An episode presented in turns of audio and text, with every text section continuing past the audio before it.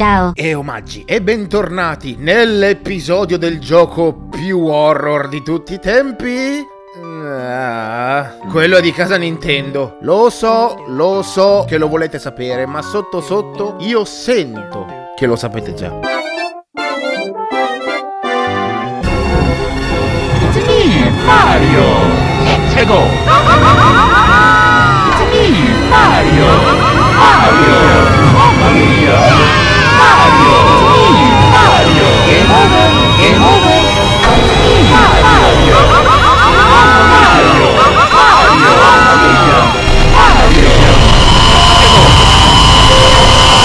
Non parlo del pianoforte. Non siete d'accordo? Analizziamolo un attimo. Siamo all'interno di un castello maledetto, circondati da mostri. È la definizione base di horror. E per di più del peggior filone horror, quello destabilizzante, che non so se ufficialmente è chiamato così, ma io l'ho coniato come cute horror. Ma non siamo qui per parlare del peggior gioco horror, ma del secondo mai uscito. Perché siamo nel Mouth of Terror! Ark. Oddworld. È un mondo ed è odd. Non serve neanche un bad joke riguardo, è letteralmente Oddworld. Nel 1994 Lorne Lanning, che aveva lavorato per tanti anni con la Coleco, game designer, regista, scrittore e doppiatore, una persona con una visione molto aperta, infantile e giocosa sul media, ha realizzato che i videogiochi come forma di intrattenimento interattivo, oltre che tenere impegnati più piccoli con sezioni di solo gameplay, potevano dare molto di più. In collaborazione quindi con un'altra capoccia del suo stesso calibro, scrittora e programmatora, Sherry McKenna, fondarono la Oddworld Inhabitant e inventarono un mondo vero e proprio di fantasia ambientato su un pianeta alieno, con tante razze, ambientazioni e design raccapriccianti. Il termine odd in inglese significa proprio strano e l'idea che avevano in mente per raffigurarlo era grottesca e il più lontana possibile che i canoni della società umana conosce all'interno della definizione di normale. Ma le storie raccontate in questo universo sono estremamente realistiche e sono sempre volute essere un'aspra critica alla società umana, consumista, egoista e schiavista. Odd non era il loro mondo, ma il nostro. Una parodia non comica con lo scopo di informare i più piccoli, con un metodo adatto alla loro maturità, il mondo degli adulti. È una cosa che ormai è una rarità, che i videogiochi siano fatti da chi li gioca. Insomma, Lanning aveva acquisito una certa esperienza nel concetto di game design, gameplay, dati gli anni passati come sviluppatore nel periodo in cui la Coleco fece il culetto a strisce alla regina Atari. Ve lo ricordate? ColecoVision. Sorry, Atari. Oddworld è stato pensato inizialmente come una pentalogia, dove in ogni gioco si sarebbe scoperta una nuova fetta del pianeta e una nuova razza aliena e le sue vicissitudini, sviluppata coralmente con gli altri protagonisti dei giochi precedenti. E poi guardalo, guardalo! Come fa a non essere speciale uno che ha quella bella facciotta? Oh, in senso buono, eh? Fu così che per la prima PlayStation e successivamente per PC nel 1997, distribuito dalla GT Interactive, ormai defunta casa, acquisita nel 99 dalla Infogrames, ispirato da Flashback e Prince of Persia, esce Oddworld Abe Odyssey. Sì, ma con quante di Odyssey?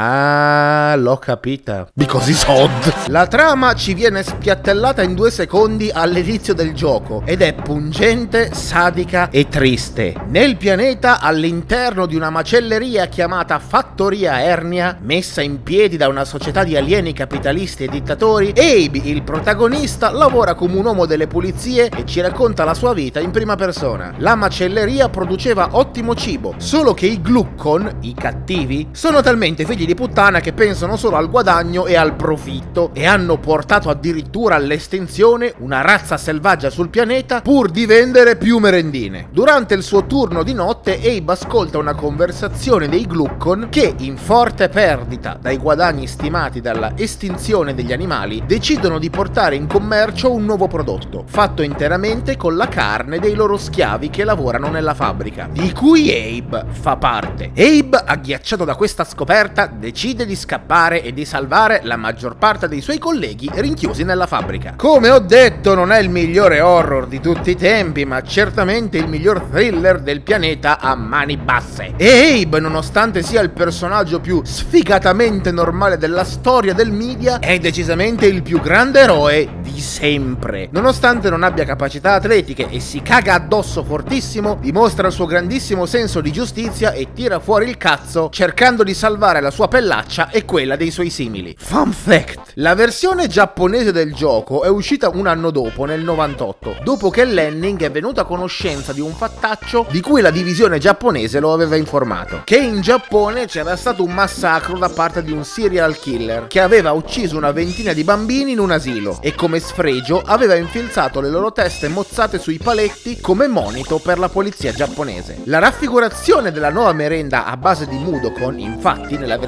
PAL e americana, sono le teste dei malcapitati infilzati su una picca. Lenning, infatti, decise di accogliere la richiesta della divisione giapponese, cambiando il disegno della merendina cercando di renderla più vicina alla loro richiesta, come un ghiacciolo su uno stecco con la faccina dei Mudokon atterriti piuttosto che la testa su una picca. Oh, decisamente meglio visto che i giapponesi volevano qualcosa di sorridente. A parer mio più esplicita ma meno terrificante della faccia di un cadavere su un ghiacciolo. Da quel momento siamo nel gameplay puro, che si svolge come un puzzle platform trial and error stealth, tra i più trollosi e stronzi di sempre. Abe può interagire con leve, prendere il controllo mentale dei nemici, raccogliere e lanciare esplosivi e nascondersi in zone d'ombra per scampare ai suoi aguzzini. Con un solo punto vita che rende la risoluzione dei puzzle mortali estremamente ansiogeni, Abe per salvare gli altri Mudokon deve convincerli della situazione. E come lo fa? Con una meccanica di game design geniale mai riprodotta da nessun altro gioco nella storia, chiamata Game Speak o in Europa Speak in Action. Con la combinazione dei tasti sulla plancia e dei dorsali del controller, Abe può parlare agli altri Mudokon, salutarli, fischiare, scorreggiare, farsi seguire e farsi aspettare. La perdita dei Mudokon non avviene solo per un intervento nemico, ma soprattutto per errori del giocatore, facendoli finire in trappole o divorati da altre creature aliene. Portarli alla salvezza non è solo per completismo, ma anche per giungere al good o al bad ending. La meccanica di parlare è utile anche quando controlliamo i nemici, per informare gli altri Mudokon che siamo noi a controllare le guardie e per fottere gli altri carcerieri che pattugliano i mattatoi. In ogni schermata o quasi, infatti, avremo dei tabelloni che riportano le informazioni come gli abitanti scappati, rimasti in schiavitù e deceduti. Il comparto sonoro si sposa perfettamente con lo stile grafico, immagini pre-renderizzate quasi in stop motion piene di dettaglio. L'atmosfera è vivida e disgustosamente decadente e filmica, vera e propria protagonista di ogni inquadratura. La lore non necessita di essere scoperta o letta perché è tangibile fin da subito a chiunque guarda le scene. Come i cartelloni propagandistici che intimano i lavoratori non possono parlare e che Abe abbia effettivamente la bocca cucita. Trovare le aree segrete era praticamente impossibile senza una guida, sebbene ci fossero suggerimenti a schermo, come mine esplosive in zone apparentemente non esplorabili o pulviscolo che cade dalle piattaforme apparentemente nascoste e irraggiungibili. Una volta usciti dal mattatoio, Abe rimane folgorato da un segno. In una delle lune del pianeta è stampata sulla sua facciata la sua stessa mano. Ma da adorabile rincoglionito, Abe cade cartunosamente da un precipizio e viene trovato da uno sciamano della sua gente non schiavizzata. Lo sciamano fa prendere consapevolezza e dà coraggio ad Abe, costringendolo a credere ai fatti che siccome lui è riuscito a salvarsi dal mattatoio, deve essere lui il salvatore dei Mudokon di cui parla l'antica profezia. Abe non è molto sicuro di ciò, ma fa quello che deve, superando due prove nei territori di due creature aliene del pianeta allo stato brado. Abe riesce a ottenere il potere di un semidio che utilizza per salvare gli altri schiavi nel mattatoio. Se si salvano più di 50 schiavi si ottiene il good ending, dove Abe diventa un eroe e mette con l'aiuto dei suoi amici a ferro e fuoco la fabbrica. In caso contrario contrario, viene catturato e tritato a morte per essere la prima barretta a base di Mudokon a essere prodotta. Sì, è pesante, anche se il gioco è pieno di umorismo fisico alla Warner Brothers, non manca certo del black humor e le fasi inquietanti, ansiogene e terribilmente esplicite. Altro fun fact, sempre per la versione giapponese è stato richiesto di censurare o modificare la mano di Abe nella sequenza della luna, perché è stata considerata irrispettosa nel sollevante, a causa di molteplici incidenti nelle fabbriche di produzioni militari che producevano esplosivi. Lasciavano moltissimi operai a causa di questi incidenti privi di dita. Così da quattro dita che Abe ha nella versione americana e europea, nella versione giapponese Abe ne ha ben tre. Oltre a ciò, le famiglie di medio ceto sociale si sono lamentate comunque del numero delle dita di Abe, che ricorda l'usanza di tortura o punizione che i membri della Yakuza si autoimpongono quando sono responsabili di qualcosa di poco onorevole.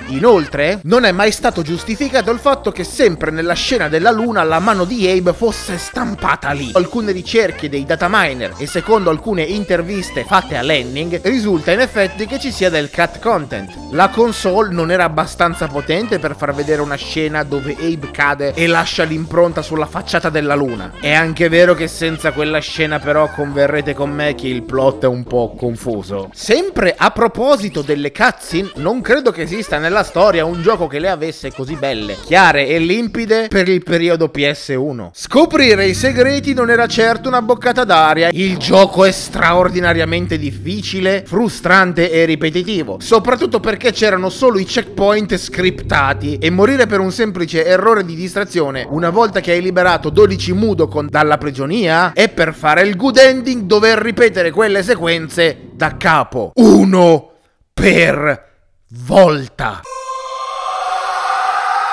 Sempre con la questione che Abe muore con un colpo solo. This guy is pathetic. E si sente che non sei mai al sicuro. Specialmente perché muori, muori, muori, muori, muori, muori, muori, muori, muori, muori, muori, muori, muori, muori, muori, muori, muori. Non bastano gli ori di paperone per contare le volte in cui morirete. Ve lo garantisco. Questo gioco è la mia nemesi per PS1. Anche avendolo rigiocato recentemente su PC, dove il quick save è stato inserito come feature, non sono mai riuscita a finirlo. Sono completamente tesa quando gioco, che non migliora le mie prestazioni. Poi mettici che a livello di programmazione non è proprio eccelso. Già è difficile e spessissimo crepo perché non so cosa fare. Cado, la IA dei nemici non è proprio sopraffina e decide di cambiare modus operandi e invece che uccidere me uccide i miei Mudokon che sto cercando di salvare. Per non parlare del level design che in fase di tutorial ti fanno provare i tasti e ci sono le trappole che ammazzano i tuoi Mudokon. E di bastardate così il gioco è pieno. Come quando i nemici appaiono dal nulla senza che tu lo possa sapere, o i salti che a volte non funzionano, o cose che non sembrano nemici ma lo sono. Maledetto il ritardo nei comandi. Persino i nemici che si suicidano come kamikaze lontani da te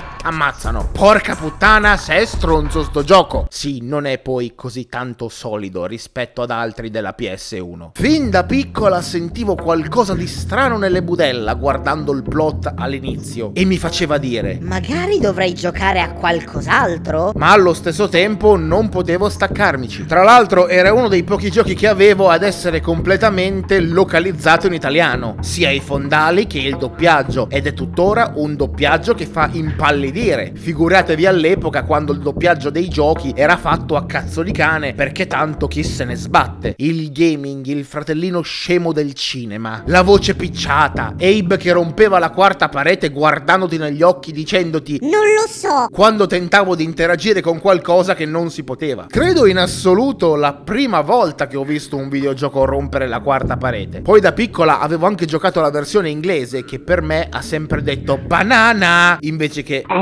e tuttora se mi chiedono roba alla quale non so rispondere, rispondo banana. Chiedete alla mia ex i meme che ha generato tra me e lei all'epoca. Nonostante tutto, resta una delle migliori esperienze ludiche che ho mai fatto, nonché uno dei miei giochi preferiti. Abe Adventure 1 e 2 sono lo stesso medesimo gioco ma compresso per Game Boy e Game Boy Color. Una merda senza appello, graficamente e a livello sonoro, ma almeno hanno mantenuto il gameplay speak in action. Il remake del 2014, uscito su PC e PS4, New and Tasty, migliora notevolmente la scoperta dei segreti, aggiungendo nuovi puzzle, schemi, più Mudokon da salvare e altre meccaniche care ai giochi successivi al primo, pur rimanendo sempre fedele al gioco originale. Purtroppo si è perso il doppiaggio in italiano ed essendo che gira su Unity è più fragile rispetto all'originale, che già insomma non era un bijou. Insomma, si bugga che è un piacere. Un'altra cosa che non ho apprezzato è che abbiano aggiunto contenuti in un DLC giocabile, nuovi Mudokon da salvare e nuove challenge nei panni di Alf. Praticamente Abe con un Fez. Diventato poi personaggio canonico nella serie nell'ultimo capitolo Soulstorm. Lenning sei uno stronzo. Nove mesi dopo, nel 98, esce Oddworld Abe Exodus erroneamente considerato Oddworld 2, in realtà, secondo lo spirito originale degli Oddworld Inhabitant, è sì un seguito di Odyssey, ma uno spin-off della serie. Come cazzo hanno fatto in meno di un anno? Fun fact, per motivare i membri dello studio a lavorare sodo pur pensando alla loro salute, invece che far mangiare loro merda, rendevano disponibili per ogni tavolo cesti di frutta. Intelligente, economico e avveniristico. Exodus migliora tutto quello visto finora, compreso il plot, mettendo un carico da 90 a quello che già inizialmente non era leggerissimo. Dopo la distruzione dei mattatoi Ernia, Abe, considerato un eroe, viene contattato da tre spiriti che lo esordono a salvare gli altri Mudokon. Il loro antico luogo di sepoltura è stato trasformato in una miniera e le ossa e le lacrime dei Mudokon vengono usati per produrre una birra che fa il lavaggio del cervello e dà dipendenza ai Mudokon che la bevono. Gli schiavi in miniera sono sempre il pacifico popolo dei Mudokon, che per non rendersi conto che stanno estraendo i loro antenati pietrificati, i Glukkon gli hanno cucito gli occhi. Nightmare Fuel puro. Abe quindi deve tornare a salvare gli schiavi rimasti e inondare di gas tossico la fabbrica di birra e trovare una cura per il liquore velenoso e curare i suoi amici ammalati. Il gameplay aggiunge veicoli, nuovi nemici, indizi a schermo, un sacco di gente da salvare in più e meccaniche come la scoreggia volante usabile come diversivo o arma e nuovi tipi di Mudokon con vari tipi di handicap, tra cui i ciechi, quelli rincoglioniti dal gas esilarante che dobbiamo far riprendere a suon di schiaffoni, i Mudokon incazzati con i quali non possiamo ragionare se prima non ci scusiamo e addirittura i Mudokon depressi che se per caso vedranno morire i loro amici davanti a loro cominceranno a picchiarsi da soli fino ad arrivare al suicidio. Nuovi comandi per interagire con gruppi di Mudokon invece che uno per volta e finalmente un quick save. La grafica e l'atmosfera sono rimaste invariate ma c'è stato uno sviluppo per quanto riguarda la colonna sonora più melodiosa seppur sempre ritmata industrial. E per quanto mi riguarda, anche se nella versione italiana sono stati chiamati dei grandi doppiatori dell'albo, tipo Ubaldi per dirne uno, il doppiaggio è un po' sceso di stile. Exodus è come il primo ma più grande, oggettivamente migliore ma incredibilmente più complicato, più difficile. E a detta della maggior parte della gente peggiore rispetto al primo, forse perché viene considerato come un DLC venduto come standalone, ma di certo all'epoca questa idea non c'era. E stiamo sempre parlando di un gioco della serie Oddworld. Le basi del gameplay come fanno a non essere sempre quelle? La mia parte preferita è quando ci impossessiamo di un Glukkon, che non può fare lui le cose in prima persona ma può ordinare agli altri di farle, come tirare leve, aprire porte, girare manovelle e addirittura suicidarsi. Pensavate che un minimo di 50 Mudokon da salvare fossero tanti? Qui il minimo da salvare sono 150 e come nel capitolo precedente, due finali, dove nel bad ending veniamo additati come ciarlatani e ci lasciano morire nella camera di estrazione delle lacrime della birreria. Nel good ending salviamo tutti e distruggiamo la fabbrica e troviamo una cura per la dipendenza della nostra piccola compagnia. Fun fact: le cutscene di Exodus montate insieme fanno un film di 50 minuti di animazione e per la sua fattura pregevole venne proposto come film d'animazione all'Academy. Vinse la nomination ma purtroppo non l'Oscar. Del Soulstorm, l'ennesimo spin-off della serie insieme al remake New and Tasty e al Exodus, non posso dire granché perché non l'ho ancora giocato, ma ho sentito tirargli dietro peste e corna. Per essere tornato indietro a un gameplay 2,5D, dopo la quasi riuscita dei capitoli usciti per Xbox, di cui uno in tre dimensioni con lo spirito originale, puzzle platform, e un hunt game in terza persona free roaming, ambientalmente ispirato ai titoli Rockstar, con fasi in prima persona. Ho sentito che è rotto, poco ispirato e ripetitivo, ma delle testate giornalistiche non mi fido per un cazzo. So che la trama è stata cambiata notevolmente rispetto ai canoni originali, sminchiando le solite basi che la serie ha sempre avuto, come il fatto che Abe sia veramente speciale e il salvatore dalla nascita, che sua madre fosse una divinità e che le cuciture sulla bocca non gliele avessero fatte i magnate figli di puttana dei mattatoi, ma proprio sua madre. Nuovo pubblico, nuovi metodi per raccontare una storia, ma cambiare i connotati in questo modo...